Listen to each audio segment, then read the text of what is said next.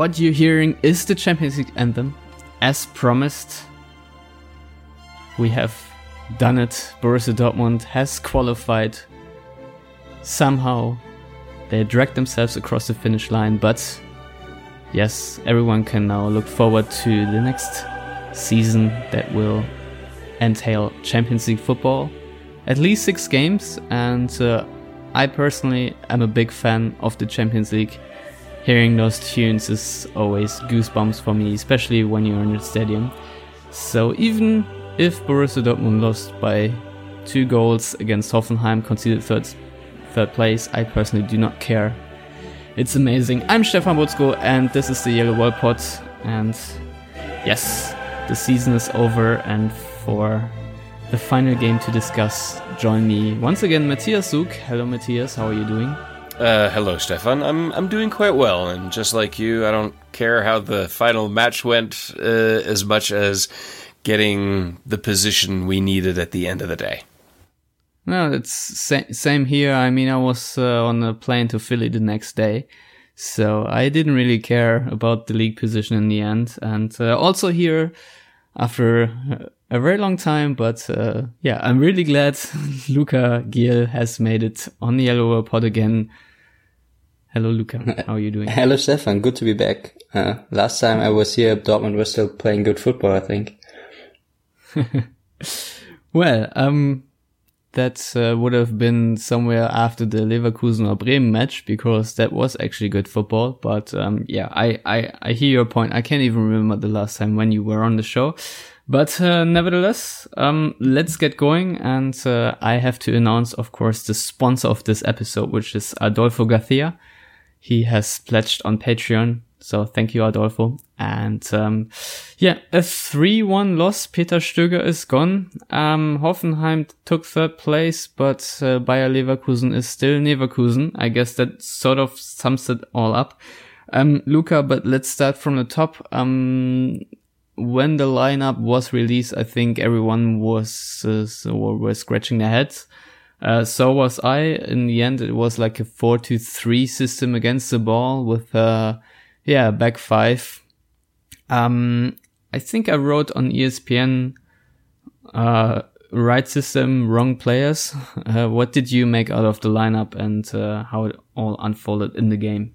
Yeah, as you, I was uh, confused in the beginning, but when I wrote the, wrote the names down and saw the Instagram post of Nobby Dickel portraying it as a back three or back five, um, it kind of made, made sense because all of the center backs were out and it was probably too early to trust Zagadou. The last time he played, he didn't look too good. And then to throw him in, in an important game like that, yeah, it would have been risky. And I liked the back uh, three with uh, Schmelzer, Akanji and Piszczek. I kind of think that's Schmelzer's best position as, um, you know, kind of wide uh, center back. And, um, yeah, I would agree with wrong players maybe in, in the front because I thought the strategy worked out uh, fine because those three guys found themselves in a lot of space a lot of times, but you know made the wrong decisions maybe basically every time.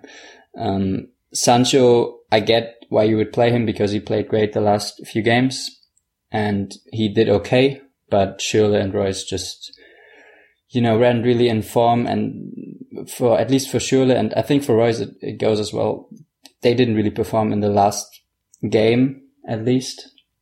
So maybe it would have been worth to, you know, let Philipp play or maybe even try something like uh, putting Toljan on as right back um, or wing back and put uh, Pulisic up front, um, something like that.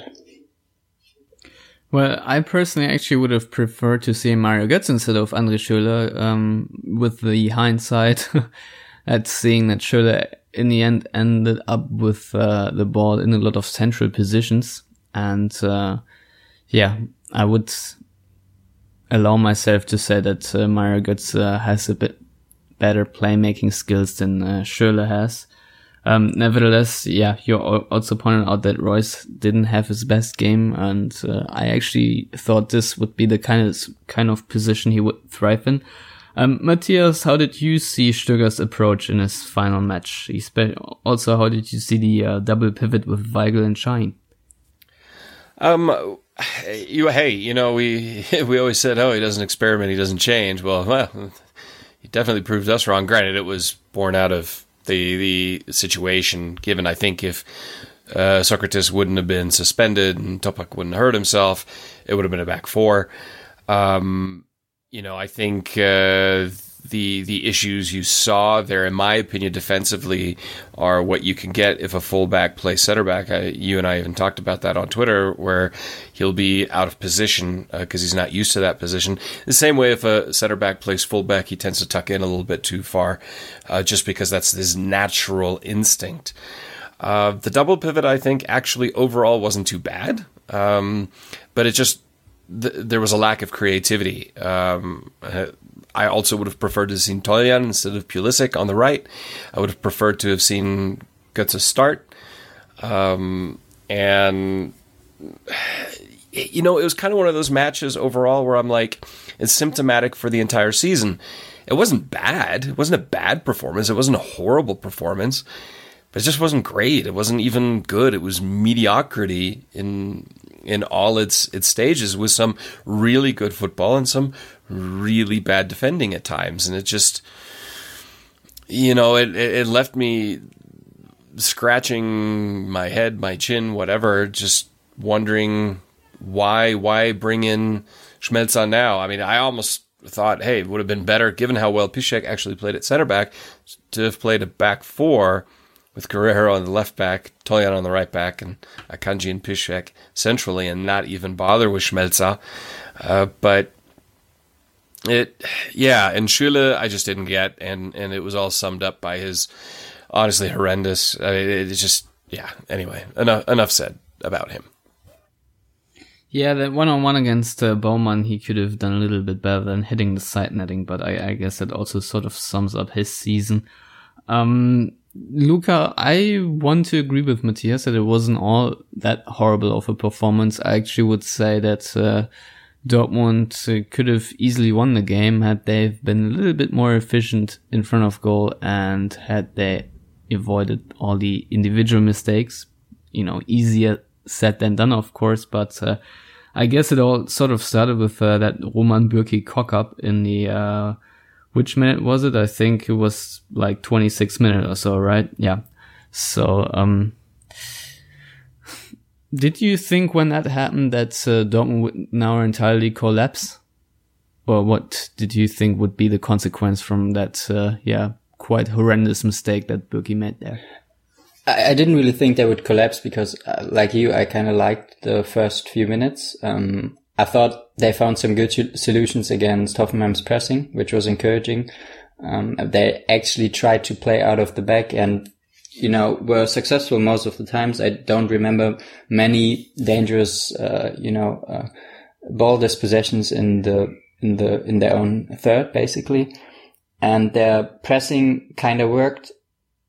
And in that regard, I kind of understand why Schürrle played because, uh, he's better at that than, than let's say Götze because he he can just run more um, or not more but faster than than Götze does. But I I probably would have played Götze at, like instead of Şahin or something like that. But that's another another story. And yeah, I, I didn't think they would collapse, and they really didn't. They they continued on playing like almost like nothing happened because basically nothing happened. Um, they still, they still, you know, they were, were through to the Champions League if they lost with, with just one goal difference. And, uh, unfortunately, yeah, the, the Schürrle thing happened, the miss from Schürrle and a few other chances weren't, uh, yeah, Guerreiro had a couple of good chances too. Yeah, yeah, he he had a pretty decent game considering it was his first game back, I would say. And um, yeah, they, they played a really good first half, then started kind of okay in the second half. Not really that good, but scored one and then it all went bad. Matthias, again, especially in this game, we sort of have to talk about Christian Pulisic. He once again didn't really have his best game, and uh, it felt like Hoffenheim were even targeting the space behind him. Um, obviously, Nico Schulz you know, he was a former Hertha player. He is, uh, Hoffenheim's left back and, or, or left wing back, however you want. Um, and he is just not the best player, but, um, doesn't really matter because Hoffenheim have understood how to utilize him with a diagonal ball. So it, it's, it's not like they were targeting the space behind Pulisic because Pulisic was playing there, but, also because that's just the way Hoffenheim play. But nevertheless, um, they were highly successful. And I want to ask you, do you think that Pulisic has a problem in his defensive positioning? Because at least that's, that's my takeaway from recent weeks. Oh, without a doubt. Uh, he's a defensive liability. I mean, he, he tries hard. Uh, I'll give him that. It's not like Dembele who, oh, the ball's past me. I'm just going to hang out up here, or Yarmolenko, the kind of the same way. I mean, it's he's just not very good defensively because that's not what he's ever been really asked to do. That's why, to me, I question starting him in that position instead of Toljan. Um, and and they didn't put Guerreiro under pressure, which I initially thought they would, maybe a little bit more, just because the lack of practice, uh, match time, and the fact that Schmelzer is behind him as a center back. Um, the fact that Guerreiro is also not the best defensive correct, player in the world. Correct, but he's significantly better than than Pulisic. Uh, they did make Piszczek look like a, a, a an almost world class center back because he played really really well. He had to cover a lot of ground. He had to make a lot of interceptions, a lot of great tackles. Uh, I thought, looked actually really good as a center back. Um, part of that is also due because he just had to, um, and you, you, just saw his experience and, and age and so on.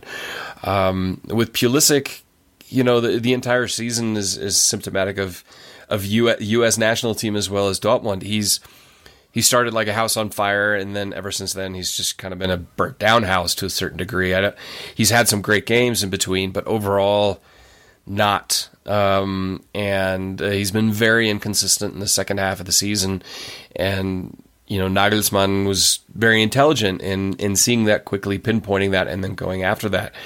Obviously, they were helped by, by Bürki's mistake, um, which uh, I agree with what you what you tweeted out and said it, it you know feel bad for him because over the second half of the season in particular, he was probably the consistently best player for Dortmund and definitely saved their bacon. And he didn't really deserve that, especially when then, you know, obviously the, the commentary comes back up and, and we had it on Fox as well. Very lazy commentary is like, uh, you know, a, another Bürki blunder, which happens again and again and again and again. It's like, well, not if you actually watched the last 17 matches. So, um, yeah, it was Pulisic in that right hand side. Um, he's definitely an attacking player. I don't depending on who the next manager is. But if it is Lucien Favre, I doubt he's going to be asking Pulisic to play as a wingback. But I may be wrong. Well, I, I, I would find it really hard to envision that as well, to be honest, especially considering that Favre prefers a, yeah, let's just call it a short passing style. If, if he can apply it, and I think in, in Dortmund he finds a player to do that. So I just don't see uh, Pulisic ever playing as a wingback um, un- under Favre un- unless there's really no other alternative although he, available. Which although he did sorry. under Tuchel, right? Like a few times he played right back under Tuchel and you know similar style. So I think when when Durm was unavailable, yeah, yeah, exactly. yeah, Durm, let's go. Um, good times. Uh, no, but I think I, I would agree that Pulisic isn't the best um, defensively and can definitely be a liability there. But if you if you have a good structure as a team as a whole, I think he could work out there in a few games. I wouldn't play him there regularly, but you know, maybe not against Hoffenheim. Yeah, exactly. You are right. Yeah, exactly. and because just because he's so talented and you have so many talented offensive players, and you if you want to have them all on the pitch, it can work out in a few games. But yeah, not against Hoffenheim. Yeah, I mean, it, it almost worked out for Dortmund because I I still always had the feeling that they could have won this game. It, it, as as we already pointed out, it wasn't like the most shambolic performance. Um, yes, Dortmund could have played much better in the uh, attacking department. I would say that Jadon Sancho also started really well the first 10 or 15 minutes. He was, uh, yeah, finding passes. I think he had a good pass to Guerreiro. And uh, was winning uh, one against one situations, but uh, then sort of yeah, there was nothing really left, and there were a lot of misunderstandings from uh, Reus and uh, Sancho in the way they ran, and uh, when they had a breakaway opportunity, they s- sometimes just botched it because they were running down the same lane and stuff like that. So that's basically just um, yeah symptoms of a team that doesn't have a lot of automatism, uh, especially. Um, yeah, in, in that formation. Um, although kind of funny to say it on the last uh, day of the season that this team is lacking automatism, but uh, to me, in in a more broader sense, it's clearly what has happened there, and I thought there was also the the contrasting picture to how Hoffenheim played because when I saw Hoffenheim play, you know, they don't have the best in individual players but they in the end still deserve to win that game and i also think they deserve to win uh, third place because uh, yeah that run from what was it ninth place to third within 11 match days was just yeah quite amazing. So um yeah to to go back to my point Hoffenheim really just looked like a unit where every player knew what to do, team chemistry was there, and uh, just the positional and tactical awareness that good teams have, and uh, then it can happen that a player like Nico Schulz becomes a good utility player, and everyone does their job, and it works out. Unlike things did for Dortmund on that day, I think that was like the the biggest contrast. I don't know how you see it, Matthias, but. Uh, this is for me where Dortmund have to go or go back to that they are a cohesive unit and where everyone knows down to a T what to fricking do. Well, absolutely. I mean, you have a few factors that play in Hoffenheim's favor. First of all, they have a a brilliant manager, uh, and they've had a brilliant manager now for a more consistent period of time, which allows the players to know exactly what they need. And in their recruitment process, also from the sporting director standpoint, has been fantastic. Um, you know, it's very hard for me to praise Hoffenheim because obviously, as a Dortmund supporter, you're not necessarily a pro Hoffenheim guy, given the construct of the club. Um, but over the last few years, they've gotten it right. And there's a part of me that, you know, I enjoy watching them play if I just ignore the club badge. And there's certain vindication because when Hoffenheim started to slip when they didn't qualify for the Champions League and they played so poorly in the Europa League and then they slipped in the table, you know, it was almost like the the the Mehmet Scholl of the world were vindicated, and they're like, ah, see, you know, these laptop coaches, these fifteen year olds who never really played, like us super pros, you know, ah, you could see they suck, and and that he got that team together and and and they were able to finish third is a vindication for what I believe is proper management and proper football. So. Um, and you said it right. They absolutely deserve to win. They absolutely deserve to be third honestly, had they not had that that really big negative run, I I would have rather have seen them second than Schalke. Mm. And I'm saying that as a Dortmund supporter. Uh, either well, way, it's, li- likely to happen though. I mean, Hoffenheim was struggling a coping with Europe, right? As any team basically did this season. I think uh, everyone who qualified for Europe had to, uh, yeah, take a couple of points off the board in the Bundesliga. The hardest hit by that, I, I guess, are Cologne. And um, yeah, then they also had to make up for the loss of of Süle and uh, which is uh, pretty big, and uh, yeah, at some point Sandro Wagner as well. And I think they they've done quite well to do that. Uh, I think that uh, Akpoguma, for example, stepped up quite well. He had a very good game against Dortmund, at least, even though um, yeah, he's still a little error prone, but uh, not not quite the presence as Süle and um, I know Rudy so far isn't like the mastermind in Bayern's midfield, but uh, every time he plays, you can still see how much Hoffenheim are missing him, what a really good player Rudy is. And um, Schalke are actually smart and I think already asked about a loan um, because they have Goretzka going the other way and they thought, well, maybe Rudy is the uh, guy that's sort of uh, falling off the roster at the at the end of Bayern, and maybe he would be available. And I think that's actually a smart move, and I could actually, you know, if if I had the choice, I as as a Dortmund sporting director, I actually would maybe try to sign Rudy because I think he's a very valuable player and um, the the guy that Sebastian Rode should have been basically because he is just uh, of a little bit more footballing quality and uh, if you could replace Rode with Rudy, uh, I think that would already be a step forward. How do you see that, Luca? Uh, it would be, but I don't think it's possible. Um, uh, he said pretty clearly that he wants to stay, and I think that's that's likely what's going to happen. Or at least uh, he's going to the World Cup first, maybe. Um, so yeah, we'll see about that. But just one more note on Nagelsmann and also on on Nico Schulz, who I repeatedly um, yeah said on Twitter that he's one of the worst players I know.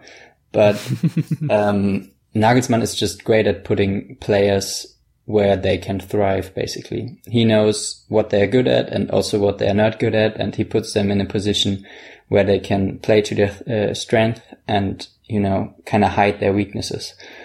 And, you know, there's a reason Dortmund wanted Nagelsmann so badly, um, that they almost, uh, you know, probably would have continued with Stöger if, if things would have gotten a bit better and, uh, waited for one year to get Nagelsmann, but sadly, it didn't, uh, yeah, happen that way. Yeah, certainly not the case, and uh, also the perfect segue. I guess we can knock the game on the head. I don't feel like talking too much about it because, uh, yeah, even though Dortmund lost, they've managed to qualify for the Champions League group phase. Now, after the game, obviously, press conference and first question to Mr. Stöger is to reveal his future, and so he did. So he let everyone know that uh, the decision had been made quite a while ago that uh, Dortmund uh, will not continue with Peter Stöger. And uh, I personally had the impression that uh, good old Peter Stöger did not really have too much of interest in continuing the job. He basically said that uh, the club needs new impulses, and uh, yeah, the best way to do that is to install a new coach. So um, yeah, Peter Stöger is gone now. Well, not not quite. There are still a couple of friendlies for which he will hang around, but um, yeah, he will not continue. Um, Luca, firstly, um, let's shortly assess the work he has done within the six months at Dortmund. Um, did he overachieve, underachieve, or just the job he was supposed to do? Um, how do you assess it? Do Dortmund fans have to be grateful for what Stöger did, or do you think uh, another coach could have done better, or was that like the best case scenario in the end? I mean, he achieved. I would say. I don't know. he achieved something. Um, I don't. I'm not sure if Dortmund fans have to be grateful uh, for what he did. I think some are, and that's okay, and some aren't, and that's also okay. I I definitely don't think he overachieved and I'm not sure if he underachieved uh, because the team is just so hard to judge with with all that that has happened basically, and it has been widely reported, and now also the players came out and said the team is just isn't really a team anymore. Uh, which is kind of funny that Nuri Sahin basically says it's nice to spend six weeks apart from the other guys and now they have to go to America together. So have fun with that. But, um, yeah yeah, that's kind of weird, but I think Stöger overall did an okay job on a, on a, you know, just human to human level, basically. And, uh, but playing style was pretty bad. One of the worst I've seen in, in recent uh, Dortmund history. And I've seen the last club season and some of the uh, last games under Bosz. It just wasn't uh, fun to watch his teams play. But he he got some points. He got Dortmund into the Champions League, which was the big goal, and now the season is finally over. So he achieved something. I don't th- think he overachieved or underachieved. It's it's okay, I would say. Matthias, what's your opinion on uh, the entire Stöger appointment? Well, it was technically it was the safest option at the given time. He, you know, he he did stabilize the team defensively just by the nature in which the football he prefers to play versus what Bosz preferred to play. You know, I don't, I don't, I, I as a coach and as a, a tactical coach, I, I still value Bosz more than than Stöger. But he did the job he was hired to do. Um, like Luca said, I don't think he overachieved. I don't think he underachieved. I think he was pretty much, he is what he is. Uh, he, he, I think, Stefan, you're right in saying that he didn't seem that bothered in the end or that interested in continuing because uh, he's out of his depth at Dortmund uh, when it comes to the expectations of the club, the media, uh, the supporters, the stadium, uh, the quality of the players, the personalities behind it. It was much easier in Köln, uh, where the expectations were way, way lower, and they massively overachieved. Uh, then they massively underachieved. But overall, you know, I'm thankful in the sense of he helped the club achieve the minimum goal, which was qualifying for the Champions League. Um, and I'm glad, even though my exact position was incorrect, I still always maintained Dortmund will make the Champions League. So at least I got one tip right this season. um, yeah, I mean, he is who he is. He he played the football he, he plays, and it just wasn't. I mean, there were matches towards the end that were great to watch, but overall, not so much. Uh, you know, we were at times more entertained while losing under Bosz than whilst winning under Stöger. Um, and I thought the team played better when Batshuayi wasn't there because with Batshuayi there, it was basically, oh, let's play like Köln with Modeste, And that just, yeah, wasn't wasn't enough there. So he did the job that he was needed to do. Uh, for that, I'm I'm thankful, I guess. And now we'll move on to bigger and better things. But yeah, and and as far as the dressing room goes, you know, part of that also has to do with how the season started with Dembele and how it you know, and, and then, in the January winter with Aubameyang, I think that that put such a massive rift in the side, and then with Tuchel and you know Bosz not really being comfortable handling that situation, Stöger not really being able to handle that situation. Um, I think a, a, a reset, as it were, for the next season is needed and will be good.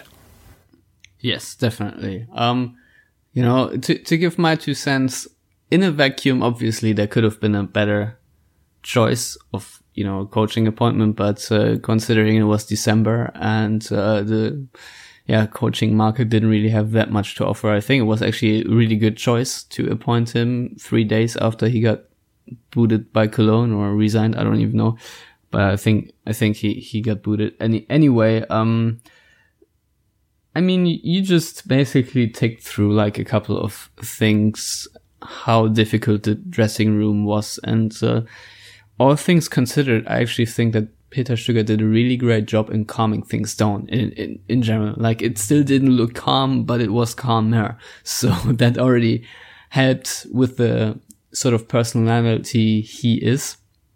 Um, he, you know, always has a quip uh, about him, which I actually kind of enjoyed. Um, yeah, he's not maybe the most explosive guy on the sideline or like the most emotional, but, uh, nevertheless, um, I, I thought he handled it all quite calmly, you know, with the media.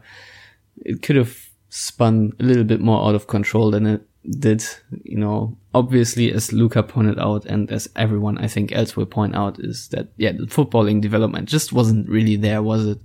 So um, also in the long term, I don't really think that he would have.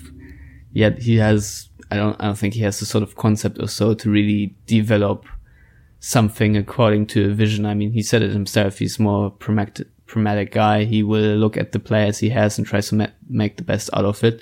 Um, but to be honest, I personally don't think he managed to do that. I thought he was way too risk averse. Um, don't have to go all uh, out all guns blazing like Peter Bosz, but I think with that sort of team you have, you can pl- play with a bit more risk and, uh, yeah, let the quality and that attacking potential that's certainly in that side. And we mustn't forget Dortmund are very lopsided in how their squad is built, that their talent sits more up front than at the back. So, uh, yeah, I think he should have tried to make a little bit more out of that. And, uh, yeah, maybe that will win 4-3 approach than uh, 1-0 could have had. But then again, uh, yeah, we saw that things also can quickly backfire under Peter Bosz. And we mustn't forget, I think that's the most difficult part for any coach and uh, also the most incrementing part of the entire season, at least to me, is that um, Hans-Joachim Watzke, I think after Bosz was sacked, revealed that a lot of players had lost their trust in, in the way uh, Bosz wanted to play and basically said that, uh, yeah, the players do not want to press as much and as high. And, uh, so there was always this limitation that you cannot do everything you want as a coach with the players because they're just not willing to do certain things. And, uh, I think Domenico Tedesco actually talked about it a lot in an interview with Halbfeldflanke or uh, Schalke Tactic blog. But nevertheless, he basically pointed out that uh, the most important thing for a coach, at least in, his perspective, is to motivate your players in a way that they are always willing to make those runs that seem or feel unnecessary and that hurt. But, uh, you know, as Daniel Caligiuri pressed Marcel Schmelzer at uh, uh, reverse fiction in the derby and then finally, you know, got the chance after already making like eight runs or so and like that, um, you could really see what Tedesco was talking about and uh, that I think was lacking in, in the Dortmund team overall, that they just didn't have the willingness to, to make a lot of runs. So, which is why I think Stöger so often talked about these basic virtues, which was a little bit annoying. Um, to be honest, because I feel like, uh, you know, had he provided a couple more footballing solutions, he didn't have to talk about that so many times, but uh, yeah, it played a huge element. So I think the coach was limited. And I think this is also why Dortmund needs such a big overhaul, just so they get a little bit more, yeah, I guess virtues, motivation, even though those are usually points I don't really like talking about, but uh, I think there is, is a little truth in there that this team lacked a bit of spirit and it's hard to deny, even though Nuri Sahin in the end said that the team didn't lack discipline only in the beginning of the season. I don't know. How did you see that comment, the uh, post-match interview of Nuri Sahin? Do you, would you agree with all of his points? Luca? Um, really interesting, uh, because you kind of hear a lot of rumors just f- coming from or around Dortmund. And then Nuri Sahin basically confirmed all those rumors in, in one interview. So, I, I mean, for people who, who didn't see it, he, he basically said that there were discipline issues with, within the squad. I think he was, you know, pointing towards Dembele and Aubameyang, but also more than that. And, uh, yeah, that he was, he, he thinks it's good when they don't have to see each other for six weeks now. And, um, but then he also rightfully pointed out the, the bus attack. And I think a lot of the players still have, you know, to do with themselves more than actually thinking about football, which, I mean, I, I get your point with the motivation and I agree that it's, it's tough to, you know, pinpoint when a player is motivated and when not, but they kind of seem, uh, you know, not really motivated at times. That I think that's true, but I kind of think that could come from the the fact that they're not really focused on football, but more important things, uh, such as their life, basically. So, because they also had to be in court to testify and all that. And uh, when when Nuri Sahin spoke about discipline within the squad, I think he was talking about the young players because that's coming from around Dortmund that the young players aren't really disciplined. They they don't want to learn German. They they don't really integrate into the team. They are not respectful towards the other players and all that stuff. And I think that's that's for example why Isak isn't playing. I think, um, and the the the leaders in within the team or the the the ones who are supposed to be the leaders, I think they have to do with themselves more than then they are able to, you know, help the young players or uh, tell them to be respectful because they have their own problems right now. And uh, one one article from Kicker I found pretty interesting. Um, when they linked Sokratis with the with the transfer to Arsenal, they said Arsenal see a, a leader in him, and that's in stark contrast to what Dortmund see in him, basically. So they basically said Sokratis isn't acting like a leader right now, and um, yeah, I think that all that all kind of plays into each other. It's it's really it's a lot of things coming together, uh, creating such a bad season. I think that always has to happen when you have such good footballers um, to make them play uh, poorly. And um, yeah, like you guys said, I think a big overhaul in the summer is needed, not only for the club but also for a few players who might need like just a new environment, like like Bender did, and uh, like Bartra maybe also did.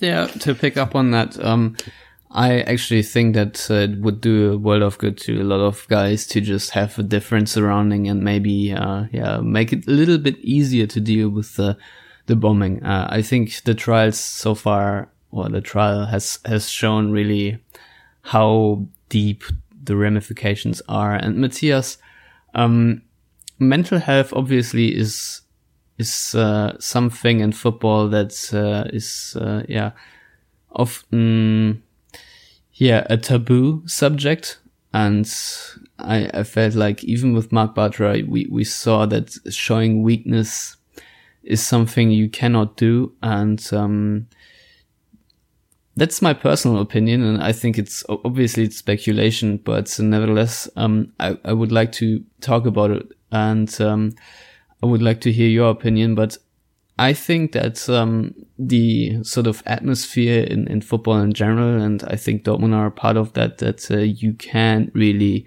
talk too much about how you're dealing with emotional stress and and uh, the ramifications and that everyone sort of seems to be a little bit with himself because you just can't share. Otherwise it's like showing weakness that this sort of has an impact on a team that sort of everyone is yeah more busy with himself and everyone sort of drifts apart and hence the team spirit sort of collapses do you think that that's a phenomena we're seeing in Dortmund, or is that just something in my head that uh, I should not talk about? um, you know, I think th- there are multiple things that play into that. I mean, part of it is if we if you look from the outside in, you, you always hear these comments. You know, if a a footballer complains about pressure and uh, expectations and lack of privacy or anything like that. I mean, just look at someone like Dejan Lovren at Liverpool. I mean, life threatened over a freaking game, you know. Uh, but then you you hear the comments then from supporters like, oh, whatever. They're getting they're millionaires playing a child's game. They're making more in a week than most people make in ten years. Um, so it kind of gets dismissed, and, and, and you forget the the human side of it. So obviously that that plays part of it. And, and Mark Bartra, in most case in point, you know, is is the at least as Dortmund is concerned, the, the poster child for that because he didn't come to grips with it. It, it um, he was doing really really well, and then that happened, and he became homesick. You know, as someone who lives abroad, I understand the homesickness standpoint of it. You know, he's you see your family every once in a while, but not that often, and then you have a truly traumatic event and you need the security of your family and you can't forget i mean these are still guys that are under 30 so they're not you know over 40 or over 50 with half grown up kids or anything like that. So there's a, a different perspective in the entire process. That's that's the one thing that I think plays into it, and I think you're right that we don't really talk about it in general, uh, mental health en- uh, enough. Yet at the same time, sometimes we um, easily dismiss uh, behavior that is undisciplined and um, kind of say, well, you know, the mental aspects of it that play into it, it's okay. You know, like we'll give an excuse to a young player that we won't give to a veteran player in that aspect. And that to me is, is a huge difference. Um, and I even see it, you know, just coaching kids that the attitudes given um, and you know, excuse my French, but are just shit. And you saw that with Dembele. You saw that with Emre Mor. You saw that now with Emre Mor at Celta, where he failed as well. Um, just the mentality's not there. I do at times worry a little bit about Pulisic. If he gets his head turned too many times, that he may go into that same route. I don't know. Um, Jadon Sancho so far seems to be doing an outstanding job. Um, definitely on the pitch, off the pitch. I'm not 100% sure. Um, I think he needed to do some maturing, and he's done so. I think otherwise Peter Stöger wouldn't have given him the time of day. Because I mean, you asked him. I think it was you that asked him in the press conference before the match, right? About uh, Isak and if it was a lost season for Isak. Yes, and Yeah, and you know he basically said yes, and I think part of that is down to, as you mentioned, Isak's attitude mentally, and Peter Stöger, just like Peter Bosz, did not put up with shit. Uh, I think Peter Stöger won't do that either, and I think if the next manager is Lucien Favre, we know Lucien Favre won't necessarily put up with that unless you're a Balotelli type talent um, who can just change a game dramatically. So I think you had a mixture of, of players that were negatively affected by the bombing in the sense of uh, psychological. I'm not going to say psychological issues. Uh, that that's taking it too far, but just it, it traumatized them, like a Mark Bartra um, and, and a few other guys. And then you have the ones that just acted like petulant children, uh, be it Ousmane Dembele. Before that, Emre Mor. That's why he got moved on. Uh, Aubameyang, who just massively disappointed everybody. So it's it's kind of both, and yes, it all goes into not necessarily mental health, but mental aspects of the game that are very very important. That's why a lot of clubs use mental coaches, but it is all too often ignored. And I think Julian Nagelsmann also once said, coaching is twenty percent tactics and eighty percent player motivation. So you you see it from the younger managers the importance of the mental game in football. Well, I, I guess that's that's almost a very good, uh, yeah, end to the episode. Un- unless you guys want to address anything else after after the season, but uh, I mean, we still have our awards show and we have the Lucien Favre preview podcast, if you want to call it. So, um, supposed Lucien Favre yeah, preview podcast. yeah. Rumor has it there will be a Lucien Favre preview podcast, but it cannot be confirmed yet. yeah, I will I will act very surprised when it happens. Um, but yeah, thank you, Matthias, for pointing out that it's not entirely fixed yet. There are still some games to play for uh, Nice. Luca, anything to add? Uh, just just one one quick note on on the on what Matthias said. I wholeheartedly agree that uh, it's a mi- mix of you know effects of the of the attack and just players misbehaving. And um, I I see a bigger problem there at Dortmund because I mean when you have young players coming in and it's it's basically every young player not behaving. Um, I mean we had we had Dembele, we had more there were definite problems with with Isak, um, and uh, rumors about Sancho and all the other guys, except for except for Gomez. But usually, when there are so many rumors, that there's at least something to it. And um, I think there there is a problem with, um, and Zorc talked about it, how the the values of the club are lived basically, and that needs to change. And I think that's why they appointed Sammer that's why they appointed especially Kehl, who's supposed to be closer to the team and kind of, uh, you know, monitor how, how there are different groups within the team and how they play, uh, into each other and how they get along basically. And uh, I think a lot needs to change. Maybe the recruitment is already bad and they don't really look for character within, in young players or they just handle it badly when they come over. I don't know what it is, but yeah, something needs to change there.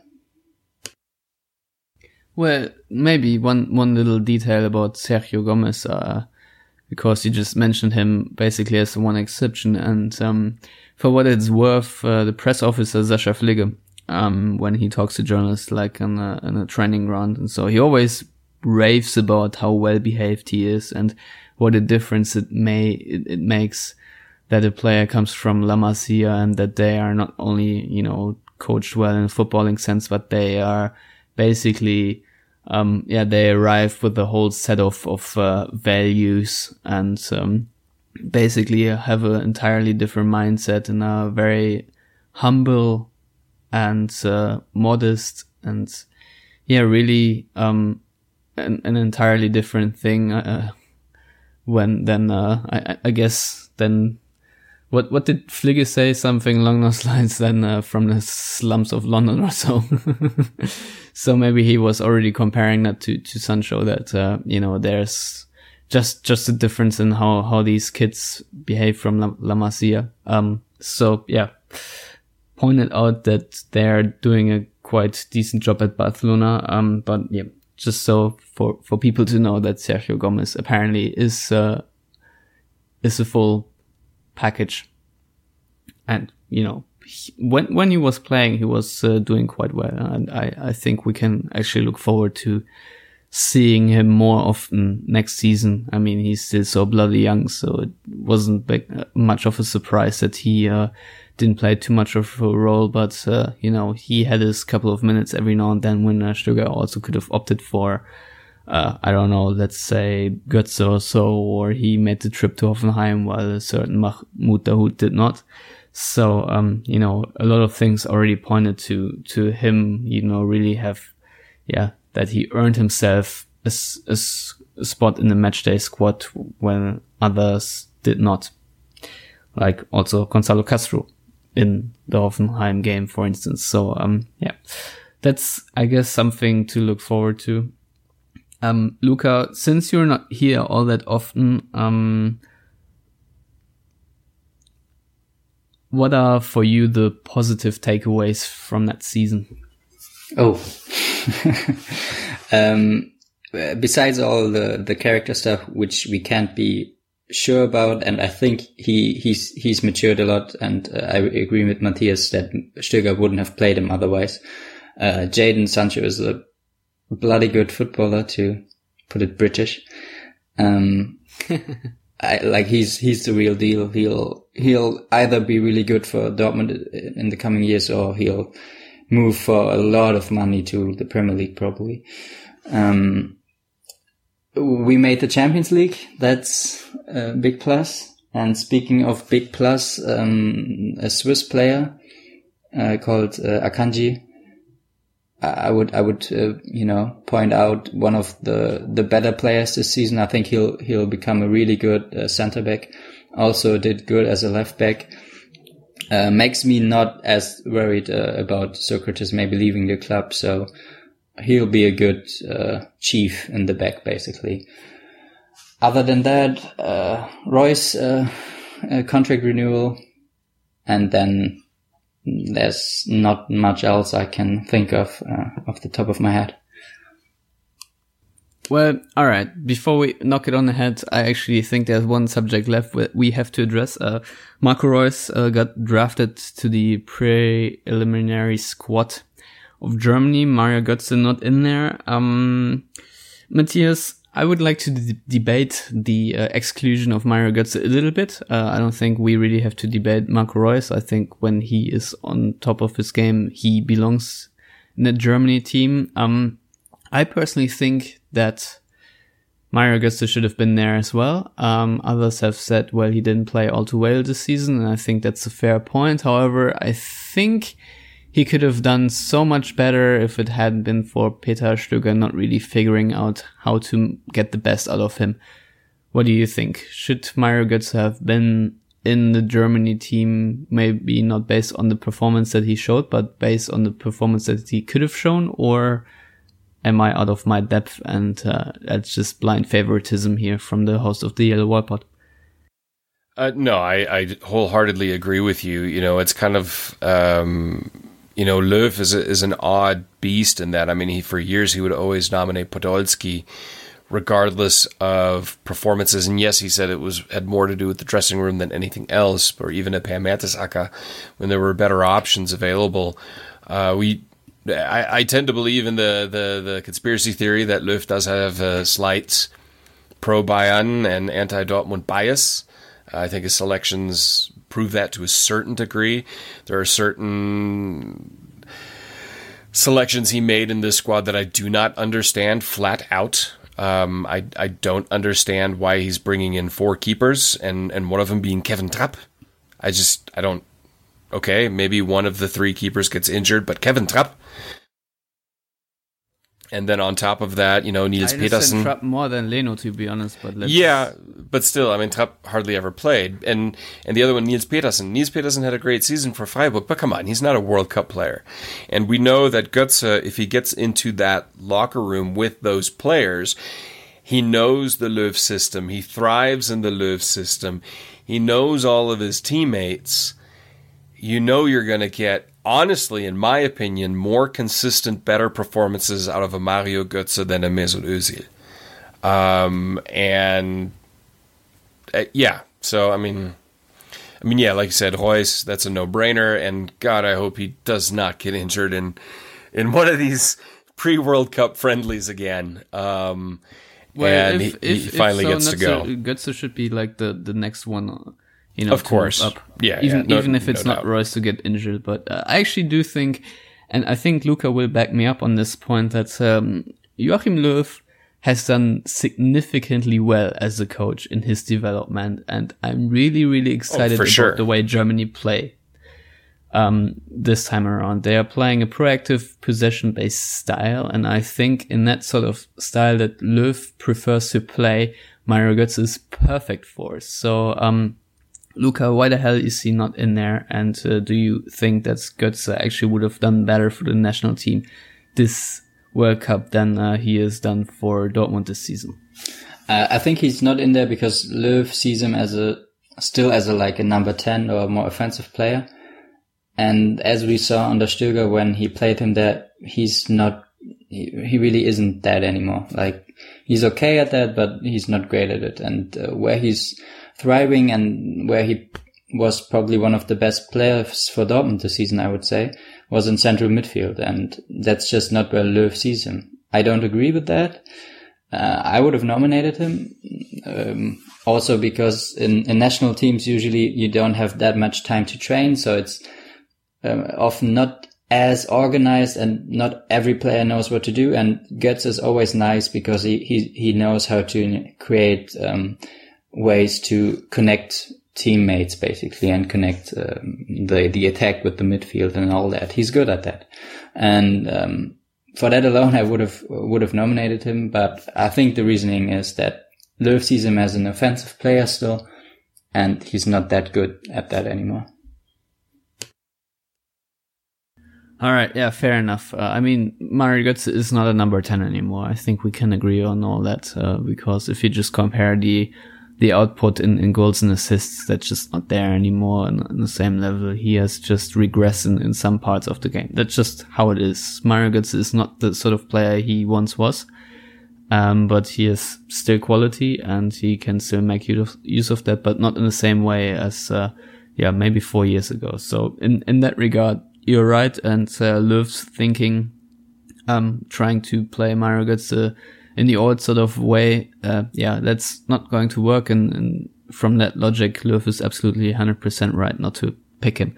So yeah, but nevertheless, I, I thought that was a topic that had to be, yeah, debated. And I think, uh, yeah, my, my opinion is still that Götze should have been in there, but I get where Löw is coming from. So, um, yeah, so much on that.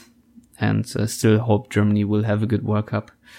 Luca, um, since you're, uh, yeah, here to not make any predictions anymore, um, because there's no game left, I, I still kind of want to ask you about your feeling real quick. How, how much better the next season will go in your opinion? Oh, and how, how, how this summer will go. Do you have a feeling that Dortmund can actually, you know, turn the corner, so to speak, and, uh, yeah, make a lot of right decisions also with Lucien Favre, or do you think that, uh, you know, the next season will be not much better than this one? The, the weird thing about especially the coach is that I, both in, in Peter uh, uh Stöger's case and Peter Bosz's case, both times I, I thought they got the best coach available. In a vacuum, they didn't, but at, at the time, those were the best coaches available and it both turned out not to be that great. And um, now again, I think Favre might be the best coach available, but he's no Nagelsmann. Just you put it that way. I think he's he's a good tactician. Um, I I like his football at times. Um, I'm not sure if he if he can be a good coach in a team that's usually the favorite in a game. We'll see about that. And he can be a difficult character. So that's for Watzke and Zorc to handle. Um, we'll see about that. And other than that, I think Dortmund have less to spend than people might think. Um, I think they will spend like, uh, uh, not spend, but net spend basically, um, will, uh, about 50 million, give or take. And, um, they, they will have to see which players they can, you know, uh, sell and which players get offers and which players want to move away and which players they can get in. So far, I'm not excited about uh, some of the rumors, especially Lichtsteiner. I would, I think would be a terrible choice. So yeah, to hear more on that, just listen back to the last episode. so yeah, I, am I really have to wait and see how how the squad pans out and how many of the players they want to sell actually get offers, and if they get more Lichtsteiner tra- transfers or actually some some players I like. So I think it'll it'll be better next season just because Favre is a coach with a clear vision and uh, no, he's not Peter Stöger who basically lets them play like Köln, um, just with better players. So I think it'll be better, but I, I wouldn't expect like uh, a wondrous uh, next season and everything will be fine because uh, it'll take some time and uh, hard work to get you know the team back together basically. Yeah, that's probably a fair assessment. And uh, Luca, how can people get in touch with you on the internet? Uh, hopefully more often here again, uh, if private life lets me, and uh, on so and uh, on Twitter at uh, Vierdekirch. All right, Matthias Zug, how can people reach out to you? Uh, you can direct all your hate mail to at Matthias Suk on Twitter. That's M A T T H I A S S U U C K. All right, I'm not gonna spell my name, just out of, out of, principle. But you can follow me at Stefan Buczko. You can uh, find that in the show notes on yellowwallpod.com, where you can also find all ways to subscribe to the Yellow Pod, which is iTunes, Stitcher, and SoundCloud. And if you want to pledge us some money, you can do that on patreon.com slash wall. Um, I have to say, I uh, took down the re- reward on Patreon where you can buy a, a, stadium cup just because I'm in the US for three months and I will have no way to, yeah, physically mail the cups to you. Uh, I'm afraid I just did not have any space left in my suitcase to bring them. Otherwise I would have, but, uh, yeah, so, uh, I uh, demand patience for like three months, although I think the uh, Sokratis Cup may, might not be of much value by then. But uh, nevertheless, um, that was, yeah, more or less the end of the season, but obviously not the end of the Yellow Pod. We'll be back next week with the award show or the Favre episode, whatever comes first. The supposed Favre episode. I'm sorry, Matthias. Anyway, as always, thanks for listening to everyone out there, and uh, we'll be back next week. Good.